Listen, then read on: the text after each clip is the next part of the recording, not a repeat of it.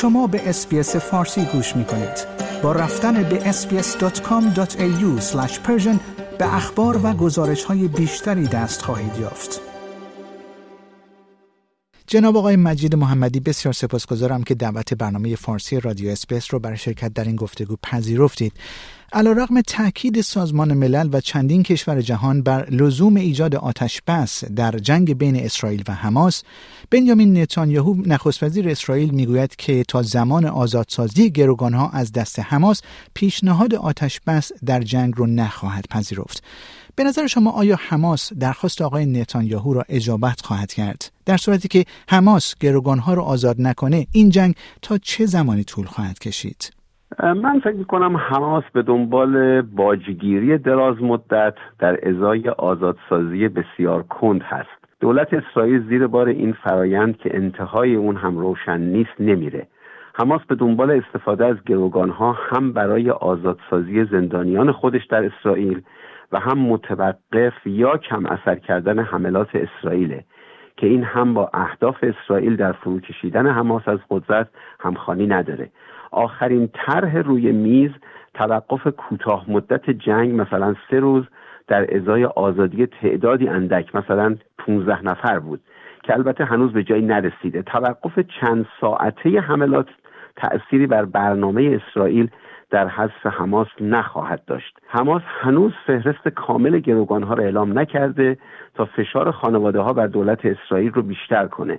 گروگانهای دیگر کشورها را هم آزاد نکرده تا اونها بر اسرائیل برای آتشبس فشار وارد بیارن.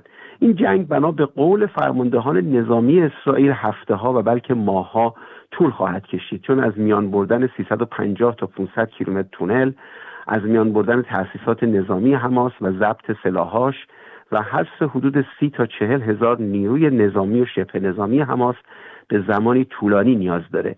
عدم آزادی گروگان ها توسط حماس این فرصت رو به اسرائیل میده که بدون فشار جهانی و عملیات خودش ادامه بده. تداوم جنگ به سود اسرائیل و نه حماس.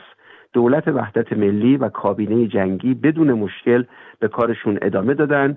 غزه به دو نیمه تقسیم شده و شهر غزه هم در محاصره است. علیرغم که ایران و اسرائیل در جنگ بیش از یک ماه گذشته بین اسرائیل و حماس به طور مستقیم با یکدیگر جنگ نمی کنند اما همواره یکدیگر را به دست داشتن به صورت نیابتی در یک جنگ غیر مستقیم متهم می کنند. شما در نهایت آینده این جنگ های نیابتی رو در منطقه چگونه می بینید؟ اسرائیل گروه و جنگ نیابتی در منطقه نداره تا با جمهوری اسلامی بجنگن. اما برای جمهوری اسلامی این امر یک سیاسته. تا جمهوری اسلامی در قدرت باشه گروه ها و جنگ های نیابتی در منطقه جریان خواهند داشت. به سه علت. علت اول اون که جمهوری اسلامی جنگ دراز مدت با اسرائیل و نیروهای امریکایی در منطقه رو می‌خواد و این کار با نیروی نیابتی ممکنه. هیچ رژیمی نمی‌تونه جمعیت خودش رو برای چند دهه درگیر جنگ کنه و در داخل اعتراضات بالا نگیره. علت دوم عدم پاسخگویی و مسئولیت ناپذیری رژیم اسلامی است. رژیم می‌خواد حمله کنه اما مسئولیتی بر عهده نگیره و این کار رو نیابتی ها انجام میدن.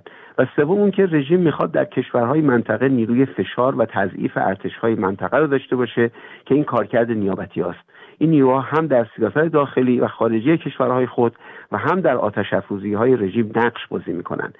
جنگ های نیابتی منشأ بیثباتی دائمی و احتمالا جنگ در منطقه هستند و جمهوری اسلامی به همین دلیل چنین الگویی رو در پیش گرفته. این نیروها در برخی موارد کنترل ناپذیرند و می‌تونن بدون هماهنگی به اقداماتی هم دست بزنند که تأمین کننده مالی و سلاحهای اونها چنین تصمیماتی نمی گرفتن. اما مقامات جمهوری اسلامی به این موضوع اهمیتی نمیدن ابراهیم رئیسی رئیس جمهور ایران روز چهارشنبه 8 نوامبر برای انجام یک دیدار رسمی وارد شهر دوشنبه پایتخت تاجیکستان شد. آقای رئیسی قرار هست سپس به ازبکستان سفر بکنه. رئیس جمهور ایران پیش از سفر به تاجیکستان گفت مسئله آسیای میانه و کشورهای آن موضوعی است که ما از ابتدای دولت تاکید کردیم که ظرفیت بسیار قابل توجهی در این کشورها وجود داره. به نظر شما جمهوری اسلامی چه ظرفیت هایی رو در منطقه آسیای میانه می‌بینه؟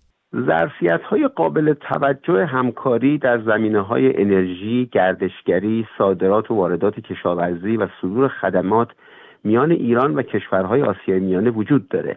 این ظرفیت ها برای سه دهه بعد از فروپاشی اتحاد جماهیر شوروی وجود داشته اما به پروژه و سرمایه گذاری و اشتغال نینجامیده و در آینده هم چنین امیدی نمیره چون اولویت رژیم نیست.